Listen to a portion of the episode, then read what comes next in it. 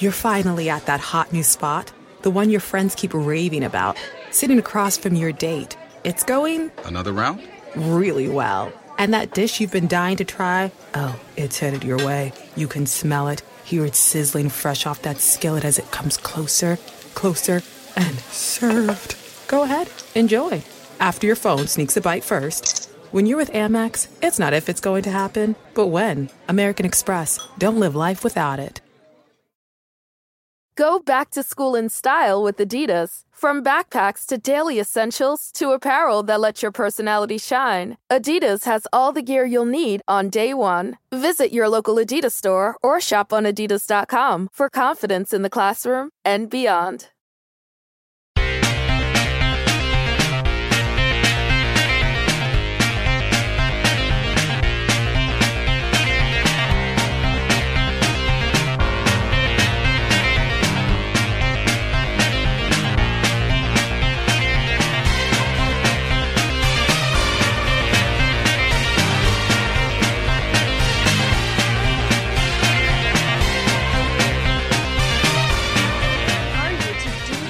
Work that is required to succeed? Because look, you know, I always want things to be easy for you and feel good. And so I'm always going to talk about the law of attraction doing things easy. And I think it can feel really good and it can feel really easy when you're working from an inspired place. So when you're taking action on the ideas that come to you and you feel inspired to take certain actions.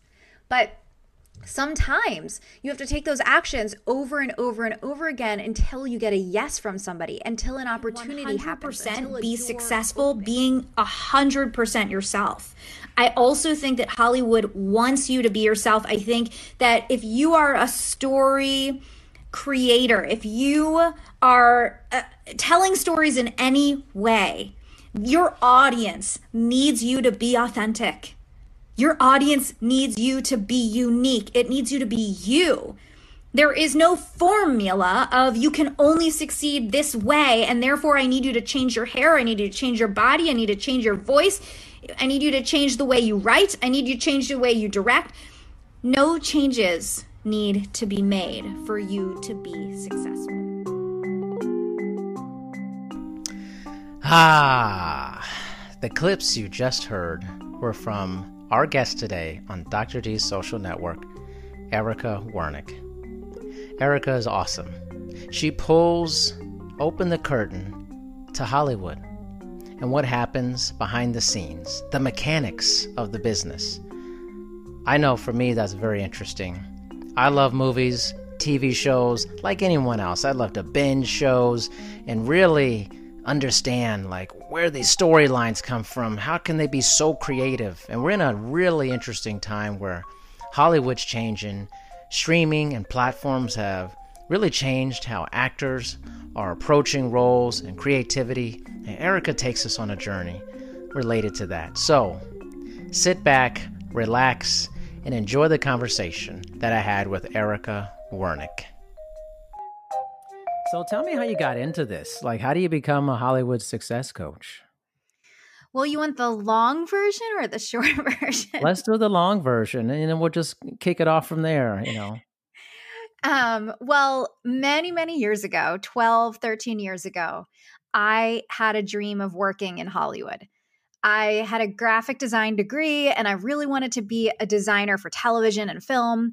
And I had no idea how to do that. I didn't know anybody that worked in the industry. And, you know, all I heard was Hollywood is all about who you know. And I didn't know anybody. I Yeah. knew no one in the industry, but I was determined. And so I uh I ended up breaking in and making my own connections through cold contacting. And I booked my first TV show just 2 weeks after moving to LA from Philadelphia. Whoa, Philadelphia to LA, what happened there? Like, you just were like, I'm out of here. Well, I wanted to be where Hollywood was. You know, Los Angeles Yeah. is really the mecca of Hollywood. And in high school, I had done a summer theater intensive at UCLA. So I had already experienced the city and lived there for a summer. So I made the move to LA. I had always wanted to be in LA. I think in my journal, I was like, I need to move somewhere sunny. yeah. Oh, Philadelphia. I've been there many times. Yeah. That's not the spot for that. yeah. Uh, yeah. I mean, I mean, there are, it's actually funny because uh, in 2012, I ended up booking a TV show that filmed in Philly. And so I was there on location um, for six months living in a hotel in the city I grew up in. So that was really cool. But um, yeah, I, you know, I. I made that first TV show happen really quickly. And part of the way that I did that, uh, my cousin, who, my dad's cousin, who had done some coaching um, for businesses, she recommended that I read a book called The Success Principles by Jack Canfield. And it was the very first self help book I had ever written written. Whoa, that was a Freudian slip because I just finished writing a book. Um, sorry, it was the first self help book I had ever read, and so I was just kind of blown away. I was like, "Whoa, like what is this world? This is so cool!" And like you know, like even then, like twelve years ago, I remember saying to my cousin, like, "Oh my gosh, this information is so important and helpful. Like, I feel like I need to bring this to the younger generation." You know, because Jack Canfield is a you know, an older gentleman that, you know, his audience is slightly older. And I was like, oh, I got to bring this to the younger people. Mm-hmm. Um, and so that seed was planted all those years ago um, because I was just so excited about how, like, implementing those tools really helped me break into Hollywood quickly uh, and build a pretty successful career in television. Um, and so the seed was planted all those years ago of wanting to help people and wanting to coach. And then it's actually really funny to look back. What what is that? There's that quote from was it Steve Jobs? Something about connecting the dots where we can connect yeah. the dots looking back. We can't connect them looking forward. And so looking back, it's really fascinating to connect the dots. Um, there was a another guy that I had heard of named James Malinchak, and he was a speaker, author, and he was actually on a TV show. He was on this show called ABC's Secret Millionaire.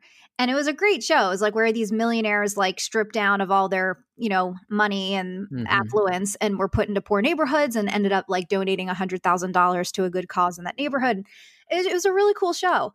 And he held these events in Los Angeles twice a year. The I think it was called the Big Money Speaker Boot Camp and he taught it was four days and back then the event was free. And so it was like maybe 300 or so people would attend these for four days in la um, in a hotel and he would teach us about marketing and about you know like the he would teach the marketing and the the business side of things behind building a speaking career and being an author and I was fascinated by this. And I like, this is while simultaneously I'm designing graphics for television, living out my Hollywood dream.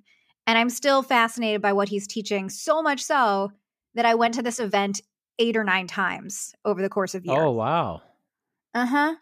And, and I wrote my first book, um, LA Bound, the ultimate guide to moving to Los Angeles after my first or second um, time attending his events because he taught a lot about like how to title a book and what to do and and all this stuff. And so i just followed what he said and i wrote this book. And um it's just funny to look back and see all these like seeds that were planted that were you know kind of leading up to building a coaching business around helping other people achieve their dreams. But it wasn't until I had already been, I think I started coaching four or five years ago. And so I'd already been in the industry for almost a decade at that point. Hmm. Wow. Now, what surprised you about the industry when you got into it? That's a really good question. Um, what surprised me about the industry? I think the very first thing that popped into my head was how accessible it actually is. I think that um yeah, I just wrote about this in my book. I think that something an industry like Hollywood, it feels very out of reach. It feels very right us and them. Like it feels like the other people succeed in Hollywood and not me. And you know, look, like I said, I didn't know a single person when I broke into this industry and I was able to do it. And so I think I, I was surprised about like, oh, well, it's just like anything. It's just like any big dream. It's just like any big goal. It's just like any industry. You know, it's not impossible to break into.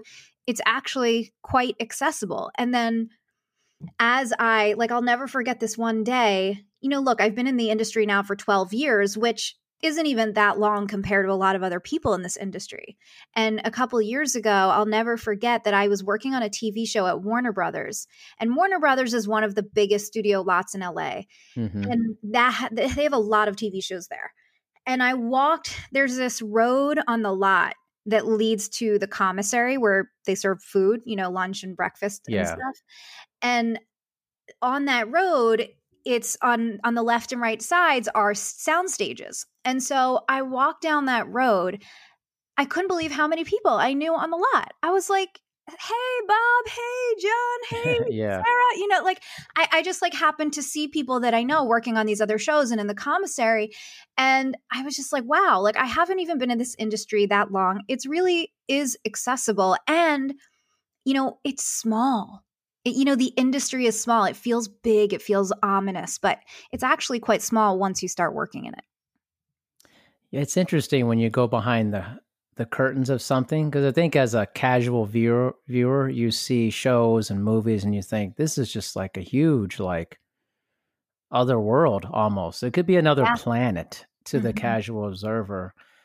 And besides being surprised by those things, what what were maybe some of the pitfalls you saw of being in this you see in being in this industry? You're like, you know, you got to watch out for this type of thing. I think, you know, it's interesting because one of the other surprises I was thinking of saying to that question was like, I was surprised at how nice people were and like how the the stereotype of people in Hollywood wasn't always true. Um, but I think the answer to your question about the pitfalls is kind of the opposite of that. It's like even while that is true, there's also not so you know a not so great side of hollywood where yeah. and like i mean my personal experiences were just like like egos are rampant in this industry uh, um, yeah. you know it's like and it's not even just from actors it's from executives and showrunners and people who are in charge um you know it's eh, like there's just a lot of ego um in the industry and and i remember my very first show I consider myself pretty down to earth, you know, like I don't think of myself as quote unquote Hollywood. And my very first TV show, you know, fresh off the plane from Philly, I was told by one of the ADs, do not talk to the actors unless they talk to you. What's that about? I was like, I don't understand. Like they poop on the toilet just like I poop on the toilet. just like, people, right? I mean, just people. Like I don't understand. Like I can understand. Like I have this really embarrassing story where a long time ago, when I was way younger, um, I was obsessed with Dawson's Creek, and my friend and I, for spring break, drove down to Wilmington, North Carolina, where Dawson's Creek filmed, and we got to be extras on the show. And I was like obsessed with Katie Holmes. She and I had the same birthday, and so I was like, I just felt connected connected to her. And um I like I was young and stupid. So look, we all have our moments, but yeah. I like I was um standing on set like like near near Katie and she was getting ready for her entrance and I was like, "Katie, Katie," you know, and someone was like like leave her alone. She's like prepping for the scene. She's about to like you know walk on camera and i and i was like erica what's wrong with you you, you grew up acting you know that like I, like what are you doing um and so you know, I have had my moments where like I try to talk to the actor at the wrong moment. Although, like later that day, Katie was at the craft service table and I was standing uh, in front of it. And I, I was like such a nerd and like the adult Erica is like cringes when I hear this, but I, I kind of said under the my breath, I was like, Katie, you're awesome. and she heard it and she like looked up and laughed and she was totally cool. Um, I like later got a picture with her.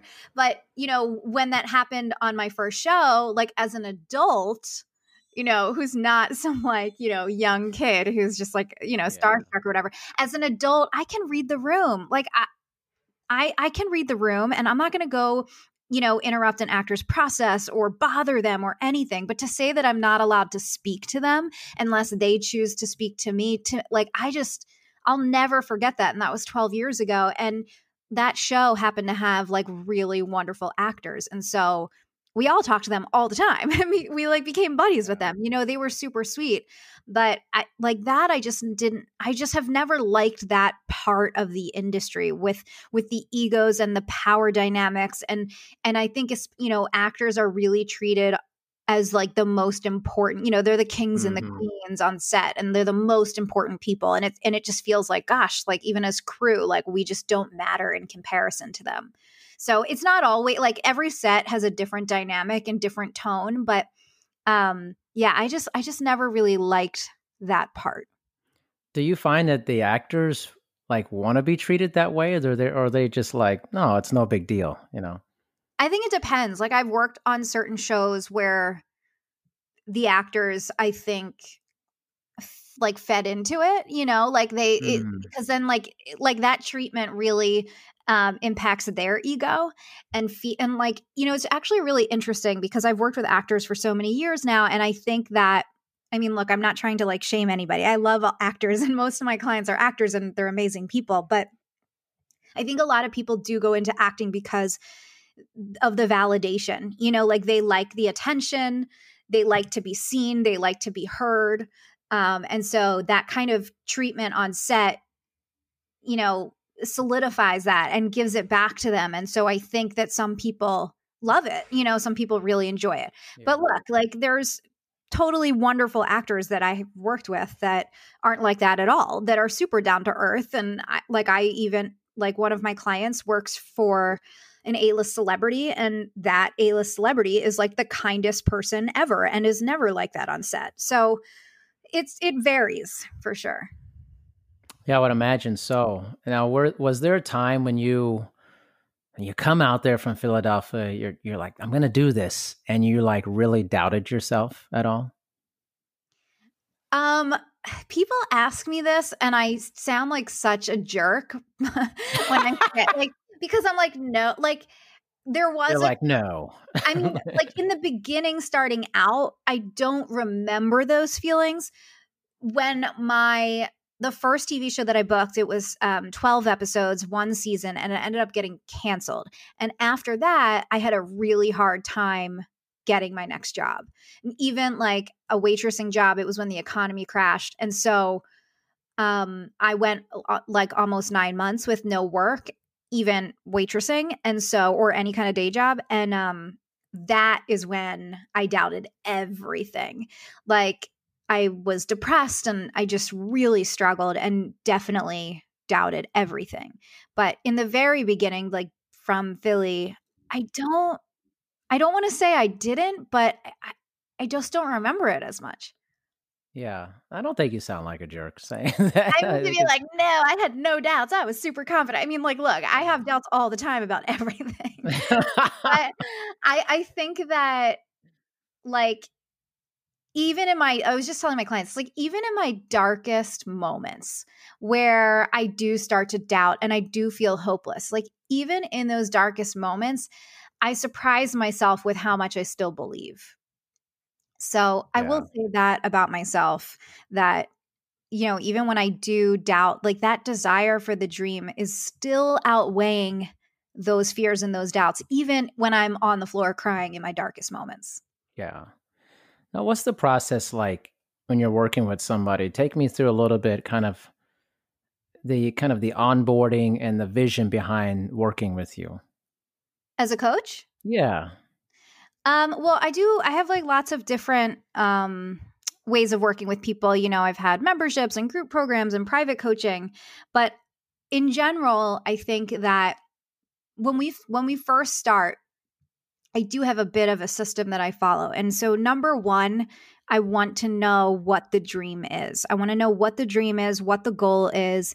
And I really encourage people to not hold back and to not judge themselves or edit, you know, because I've found that sometimes people have trouble just sharing their biggest dreams because they're used to people saying, Oh, haha, yeah, I want to win the lottery too. Good one. You know, like yeah. they're used to the judgment and they're used to the doubts. And so um, sometimes people struggle to to share that so i start with like tell me what it is that you actually want because that's what i want to help you create um, and so once we do that, then we have to examine okay, what are all of the fears and the doubts that have been coming up for you around this?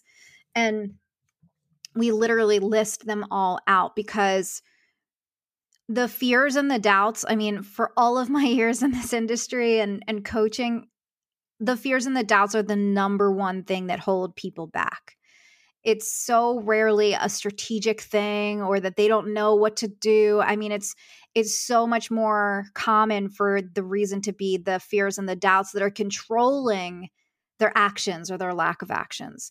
So we take a look at like okay just tell me what you're scared of tell me you know are you afraid you're not good enough are you afraid that this will never happen you know tell me what your fears are tell me what your doubts are um, and then we we flip those fears into affirmations so that we can change the story because I don't want, like, when we start to go into strategy and come up with a plan for you, I want you to actually go for it. And the only reason, the only way you're going to go for it is if you believe that it can happen. Um, so sorry, there's a loud truck outside. That's all right. You know, it's all good. It's all, I heard it. I was like, is that the trash? Yeah. truck backing up.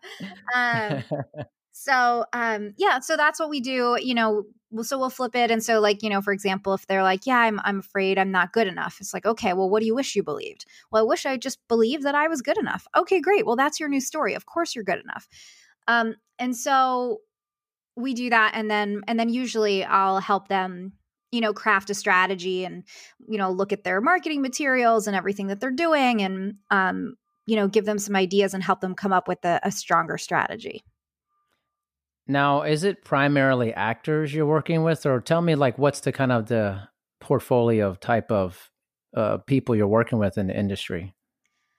My clients are around 80% actors, but mm-hmm. I work with everybody. And I think like I always love that I work with everybody because there aren't really other coaches in Hollywood who do. I mean, there's lots of coaches for actors.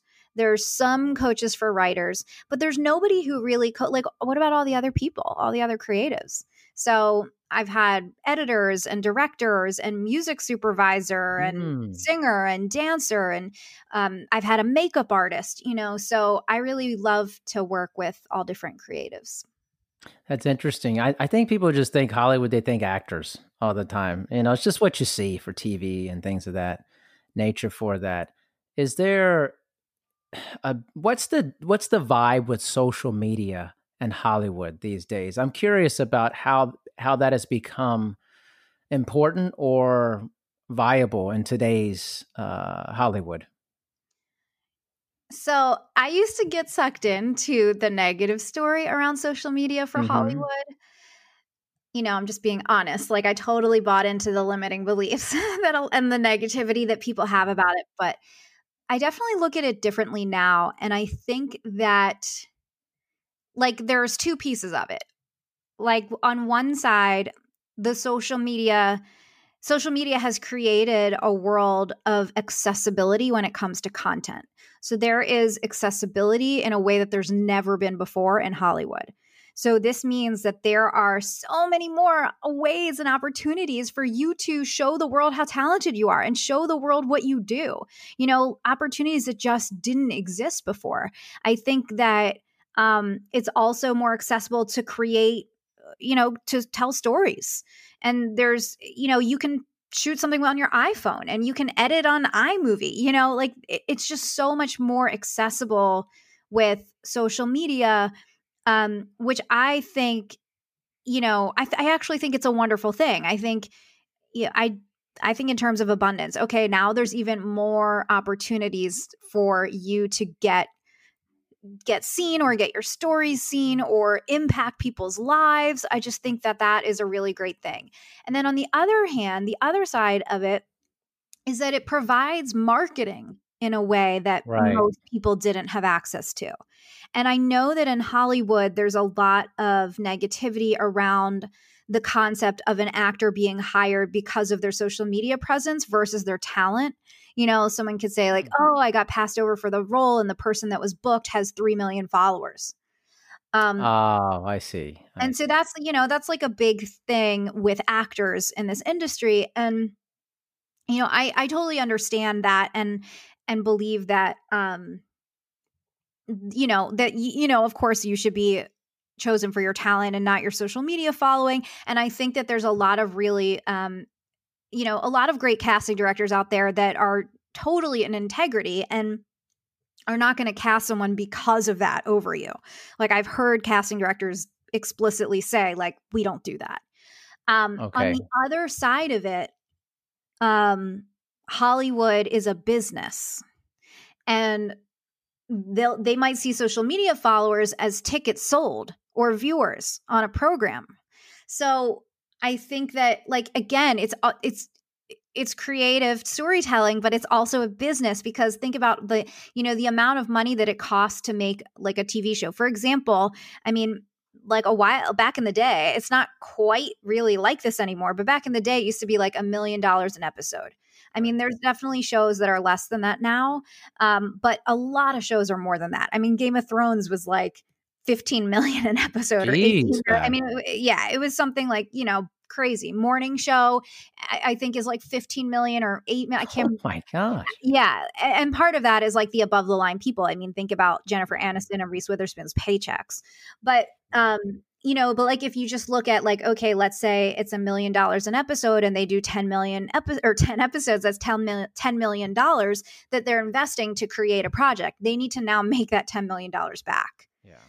And so I do think that the industry is a business. And I think that um, even though you shouldn't be hired because of followers over craft, I think that there are good things about social media in terms of free marketing. I mean, it's an incredible way to connect with fans and to get the word out about anything. It's also makes it really accessible to connect to people that you might not normally be able to connect to.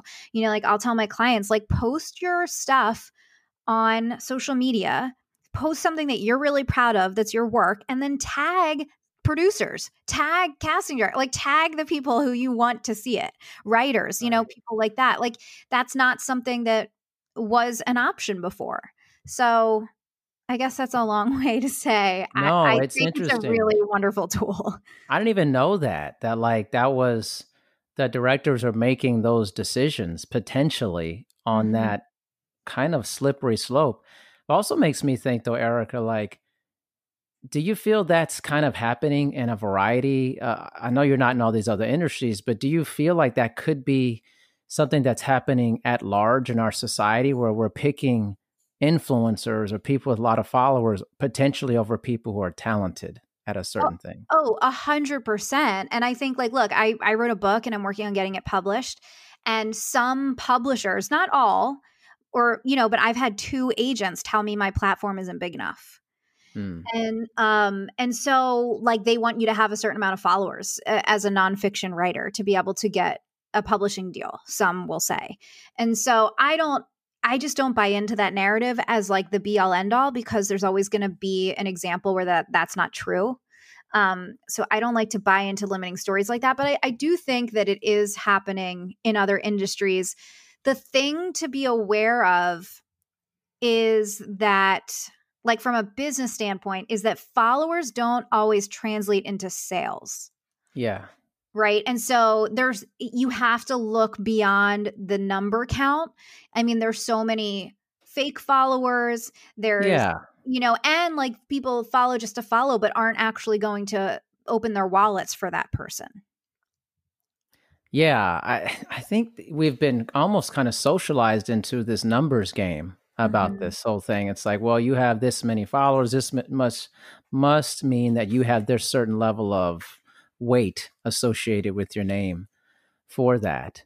And I wasn't aware in Hollywood that that was like becoming a thing. Like, hey, we're going to hire an actor based off of their following potentially. I mean, if you think about it, like YouTube stars are getting acting deals, Yeah. and, you know, things like that. And I will say that, like, even before social media, there was still a form of that essentially happening. It's like when, you know, it's like a movie star becomes a movie star and then they get all these offers. People want them in their movie because they're already well known and already have fans. So even if Instagram didn't exist then or TikTok didn't exist then. So they couldn't equate to the exact number of fans they had.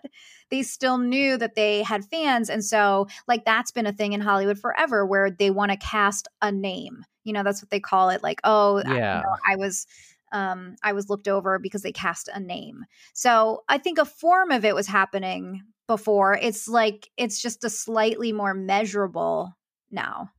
Well, before was it part of it was like, hey, they they took a chance like on somebody and then they produced a huge box box office number or something or ratings are like, oh, this person they make money. We put them on screen. They just make a lot of money when they do these movies. Maybe they're not as talented because you see like some actors who are like incredibly talented, but they never are like in these huge blockbuster movies. And maybe that's by choice. They don't want to be a part of that. I see like the kickback that certain actors don't want to be a part of these superhero genre. Mm-hmm. They don't mm-hmm. think it's acting, really, mm-hmm. you know, type of thing. Uh, it's it's interesting that that you're right. It is kind of it was like that before. It's just different, but we bash the thing that's now because we think it's not as legitimate. Yeah, I mean, look, at the end of the day, they want to make money. And so they're right. looking for ways to prove that they're going to make the money. And so they don't, I mean, Hollywood has never been big on taking risks. Never. And yeah. it's because there's money attached to it. I mean, even if you think about a big blockbuster movie, if they're spending a hundred million dollars on a movie, they they they want to put something in it or lots of things in it that are going to guarantee they're going to make that money back. Yeah, that makes sense. Now, what's been the strangest aspect of what you do as a coach that you're like, man, it's just weird doing this as being a coach? um, what's strange about what I do? You know, I don't know. I don't know what's really strange. I think it's funny both with designing graphics for television and with being Hollywood success coach. With both of those careers, people always say to me, I don't understand. Like, what is that? I don't right and and so it's so i guess that's part of the strange part you know people don't know what i do i think you know i'm the first hollywood success coach i, I was blown away that hollywoodsuccesscoach.com was even available when i started my business right um and so people are like well what does that mean like what do you do and and even with graphics for television because most people have no idea what that means. Like, what do you I mean? I don't either, by the way. What is yeah. mean? I know. And, and, but I didn't know until I knew, you know, like until oh. I learned. And so I think, you know, a lot of people think, oh, you design graphics for television. Does that mean you like do the posters and the marketing? And um, no, I, I design graphics that are part of the sets and the props. So if a TV show has a scene in a restaurant, I'm going to design the menu, I'm going to design the sign out front. Oh I'm going to design, you know, the takeout bag. So anything you see in a show or a movie that would have been designed by a graphic designer in real life is what I'm doing. And a lot of times it's like products that where we can't use the actual brand, you know, things like that. Yeah. Wow, I, I would have never thought that was the detail that yeah. it got down to. I just thought they'd just like bring that stuff in. Like, I'm, not, I'm, not, trying to devalue what you no. do. I just, how do I, you know, the the general public doesn't know this stuff. No, I mean no clue. Sometimes it is product placement and it'll be, you know, like a Coca-Cola or something. But um, especially in television more so than in film, although it'll be really interesting to see if this is, it's probably has already started shifting with uh, streaming because in television more so than film, you don't you you can't show products as much because there are commercials in television. Yeah. And so you can't you can't show a brand that might potentially compete with a brand that would be advertised during a commercial. And so it, it, and you know and so film you know you don't have commercials so it's different so you don't have as much of that but it's interesting to see with you know streaming platforms like Netflix and then Hulu where they take the, the ads out like where we're not seeing commercials as much I'm curious how that will shift in product placement. Well, it also seems as I'm like I'm like a lot of people. I'm sure I watch Netflix a lot and Hulu and all that stuff. How has that changed Hollywood? The invention of streaming and um, kind of straight to Netflix or straight to Hulu, whatever, uh, or you know shows that are just debuting on these platforms. How has that changed work in Hollywood? I mean, it's changed it so much. And, you know, there's some downsides too, like not as much is shown in theaters and people are worried that like movie theaters aren't going to exist you know in the future.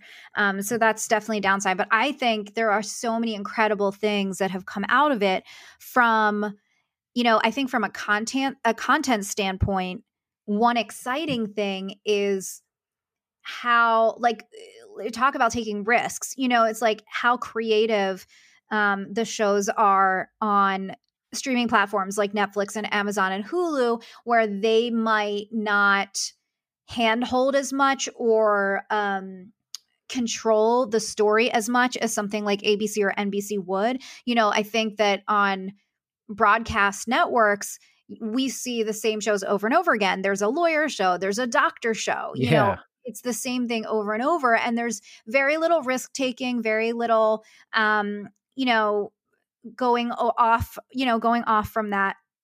And then Netflix comes to the scene and they're like giving writers more creative leeway. And the, and and I think too they don't need to pander to certain markets, you know, where like broadcast network they might have to um you know create content that is so specific for middle of america or something and so or even their advertisers or you know whatever and netflix has a, such a broader range i think too of don't quote me on this i don't i don't have the research okay. back up but like i think that you know netflix has a much broader well i mean i think that's true netflix has like what over 100 million subscribers or something right. and there are not 100 million people i don't think watching abc so I, you know, I think that's really, you know, interesting. I think artists are really excited about platforms like Netflix because they feel like the stories are so much more interesting and there's just so much more creative play in that. And I mean, look, look at when was the last time you know Netflix didn't sweep the awards now. You know, like Netflix is winning all the awards and I think they have 160 nominations for the Emmys and and there's a reason like they're creating content that the networks weren't allowing, you know, to exist. So I think that's a really interesting, you know, I think creatives are are excited about networks like uh, you know, streaming platforms like Netflix yeah. in terms of content creation and I mean the quantity has just blown up. Oh my gosh. Yes you know yes. and like look that could be seen as a bad thing too where like i think uh, you know we're probably a lot feeling overwhelmed by the quantity of content but at least from an opportunity standpoint for artists there's way more opportunity um so and then and and then behind the scenes like scheduling has changed a bit you know in hollywood there's um i hope this isn't boring. Just no no i don't know any of this stuff literally. Okay. i don't think anybody does just so you know. I'm like like so behind the scenes how television is made there's there's a, a cycle in terms of like the the year. So in january um end of January, February is when pilot season starts. Okay. And that's when, you know, all the networks will film all of their pilots. And what would normally happen is a network like ABC or NBC, they might film 10 pilots and then choose to greenlight two of them.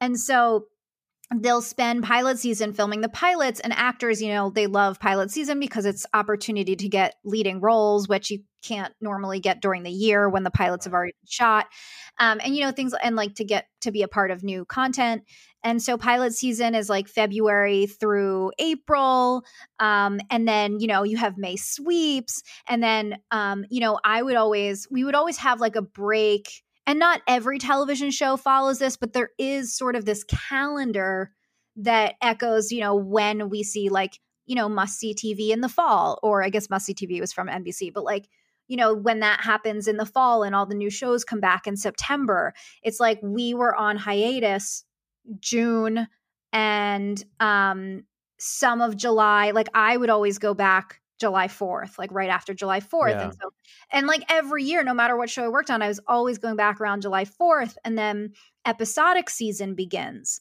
And so there was this calendar that, I mean, the calendar still exists, but Netflix doesn't have to. They don't care about that, right? No, because there's no schedule like that of like new shows have to air in September or, you know what I mean? Like there's yeah. just, they don't have that type of calendar that they have to be chained to. So like pilots are shot all the time. You know, like pilots. I like that.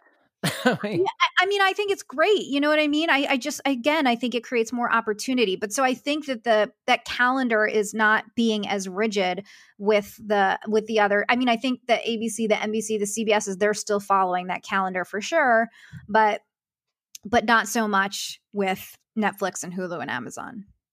Well, do you think that will well one two things. One, has that changed your business because of the change in the scheduling and the opportunity for you with uh, with working with people? Um not really. I mean, I'm a big believer in abundance in terms of opportunity. So I think that even before Netflix existed, I still believe in opportunity. So I like I still believe in it. I will say like it does help to to tell people, "Hey, like all of you artists who have these dreams, now is the absolute best time to pursue those dreams because the opportunities have just like quadrupled not even quadrupled. I mean the quantity is insane and and this the lack of the rigid schedule. I mean you know it's a great thing to share with people as an opportunity but i have still used like pilot season it is still a thing episodic it's still a it still exists enough that i do sometimes plan uh, you know programs or courses around those seasons but um other than that it hasn't really impact, impacted my business too much except for i will say every single uh, creative i ever talk to is like i want to work at netflix. I want i want to do a show on netflix. Yeah. You know what's interesting? It seems like um, because you're talking about all the creativity and the options how does somebody penetrate that? Like just on a very general level, say somebody was like, "Oh, documentaries are the thing." I mean, I love documentaries, love watching them. But if somebody's like, "I see my life as a documentary. I want to pitch that to Netflix." How do they even start something like that? It's interesting because I'm in the process of pitching a show right now, or at least developing a show, getting it ready to pitch. Mm-hmm. And uh, Netflix is not necessarily on our list, but I think that there there's a lot of different there's there's a lot of different ways that you can co- go about that. I think that um it's still here's here's what i'll say. Someone messaged me the other day and was like oh my god you work in hollywood? I have an idea for a netflix show. Can i talk to you about it? Yeah. And i'm like no.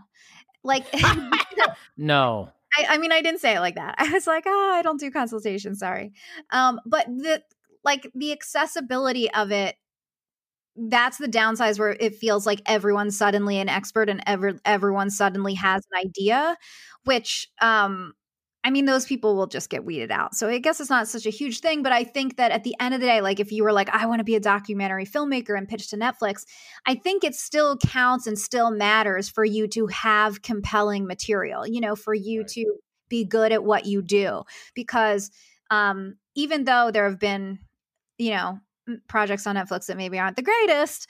Um, yeah. you know, I, I I do think they like they still do care about quality and I think they still are looking for experience and you know, so I think that you still need to make a compelling sale, you know, a compelling pitch. So I think that you need to have um, content that is worthy of a Netflix streaming platform, you know, and um, and be able to and be able to pitch that. I mean, and then of course, like to be able to pitch.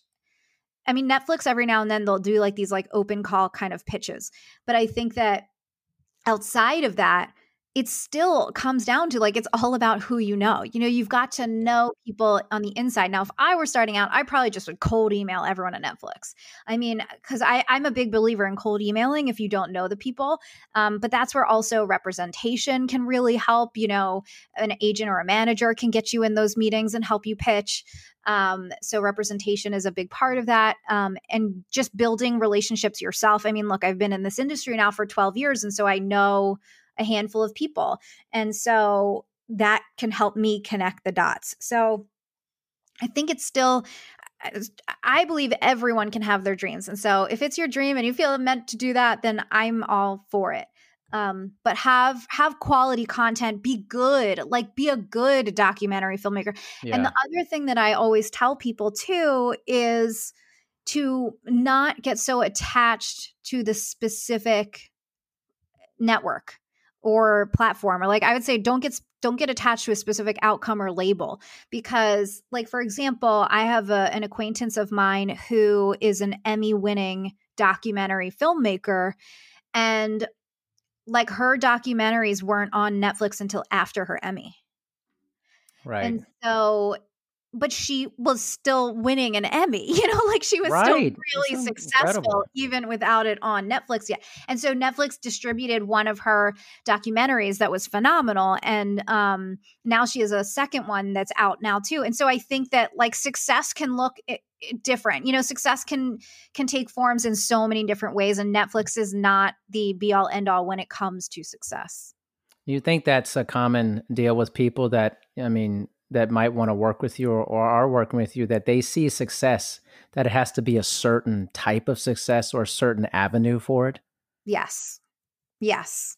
And like I'm constantly coaching people because the the way that I see it is well, and it's not just the way I see it, but I, I've read a lot of, you know, books on this, and Mike Dooley explains this well. If you are focused, I mean, I think it's great to have a goal to work with a Mhm. specific person or agency or network or platform.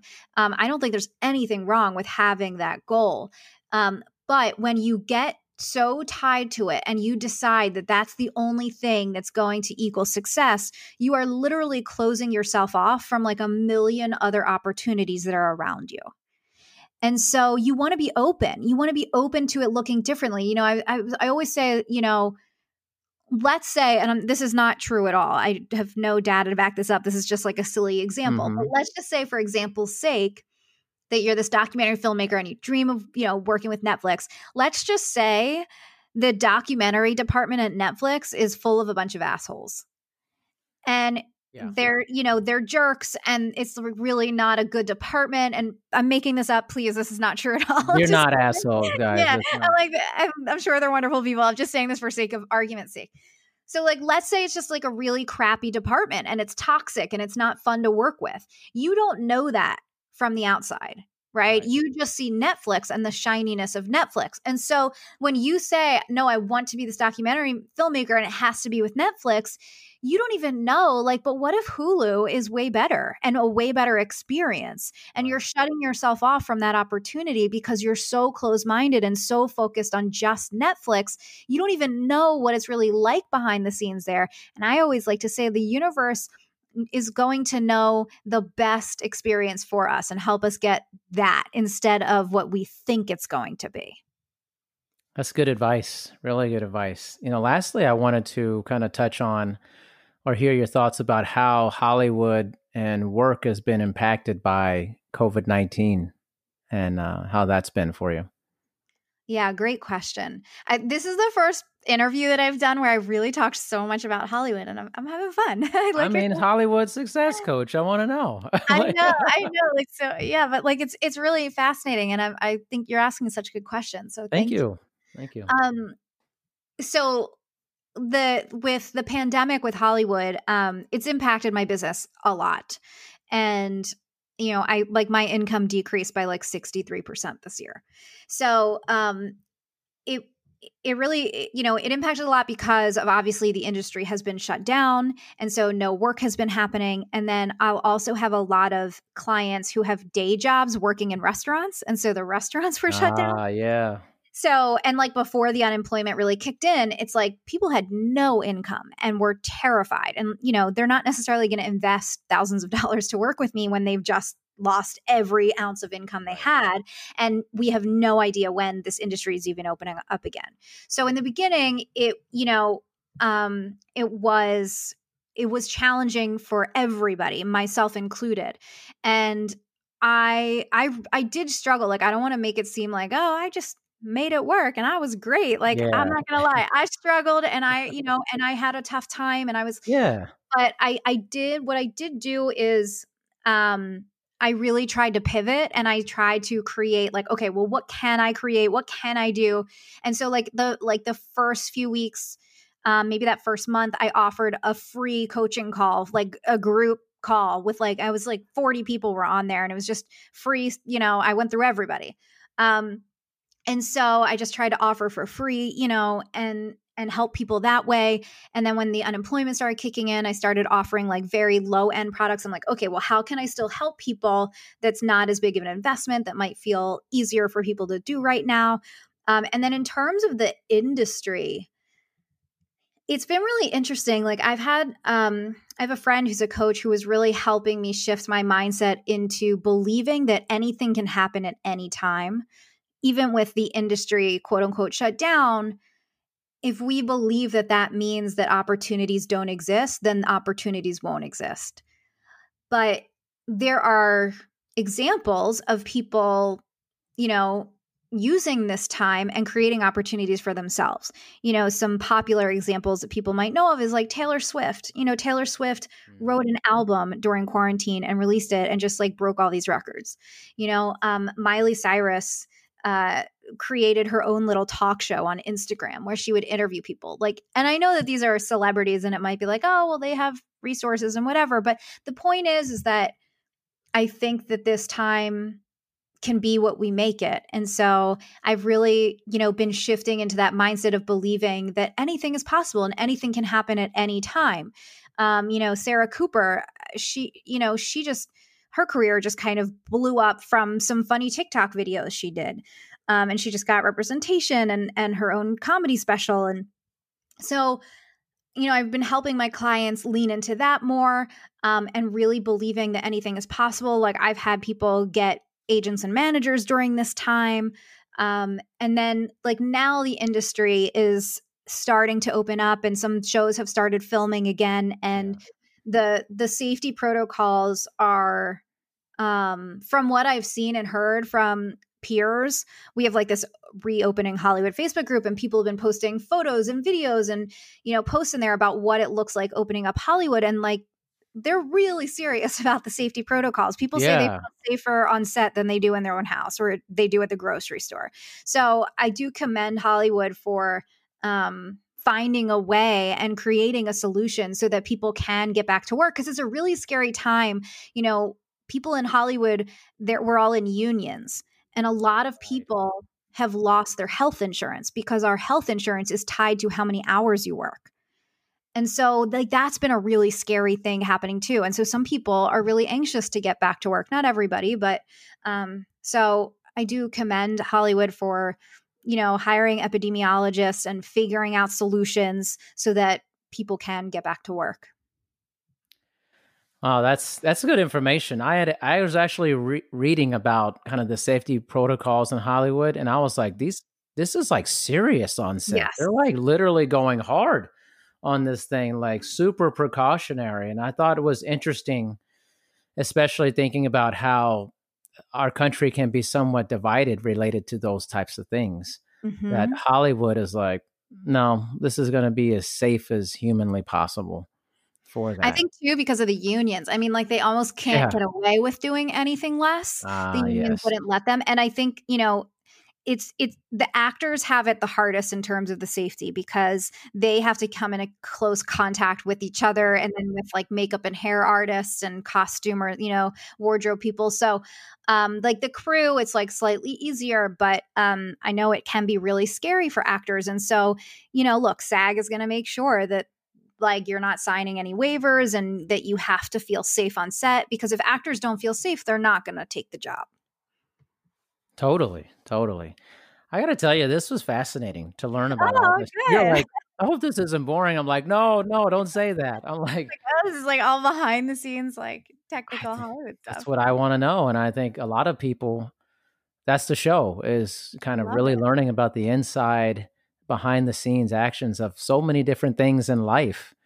And so you just provided a, you know, you pulled the curtain open and say, hey, this is what's going on. And I, I think it's amazing. You're amazing. Thank you so much for being on. Oh my gosh, thank you. And I feel like some of what I talked about is doom and gloom, but I'm I'm that's not my message at all. And I really like if I could leave you with anything, I really believe that any dream is possible um, you know, like like I was saying in the beginning, Hollywood is more accessible than I realized, and I think that that is true for any dream that anybody has. That if you believe that it's going to be accessible, it will be for you. So I just wanted to at least share that. Well, I definitely believe it. I mean, you sound very sincere and genuine, and you you pulled me towards you when I uh, saw your profile. I think on a different site about podcasting. I was like, I got to talk to this person, and I was just it made me want to do that. So thank you for an enlightening conversation, Erica. I appreciate it. Thank you so much for having me. so I wrote me. a book. You got it. And it's hopefully coming out next year. I'm working on getting it published right now. The title is called Meant for This. And the subtitle is The Mindset and Strategy to Achieve Your Most Impossible Dreams. This book is for any artist who has a dream that they feel they're meant for. And the reason why I feel like this book is so needed, and by the way, this is not just for Hollywood people, this is for any artist, for anybody who has a dream inside of them that they just can't ignore this book is for you.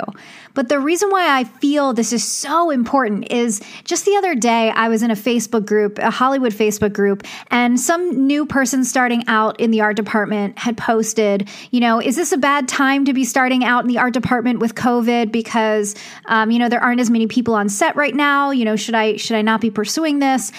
And some woman responded and said, you should just give up right now and pursue something else. This is not a good time. I'm hardly hiring assistants anymore, and it's just a terrible time. You should not pursue this dream. And I this is why I'm writing this book, okay? because I think that that is the standard response. When you have a dream that people feel has too many obstacles, you're going to be told that it's unrealistic or you shouldn't be going for this.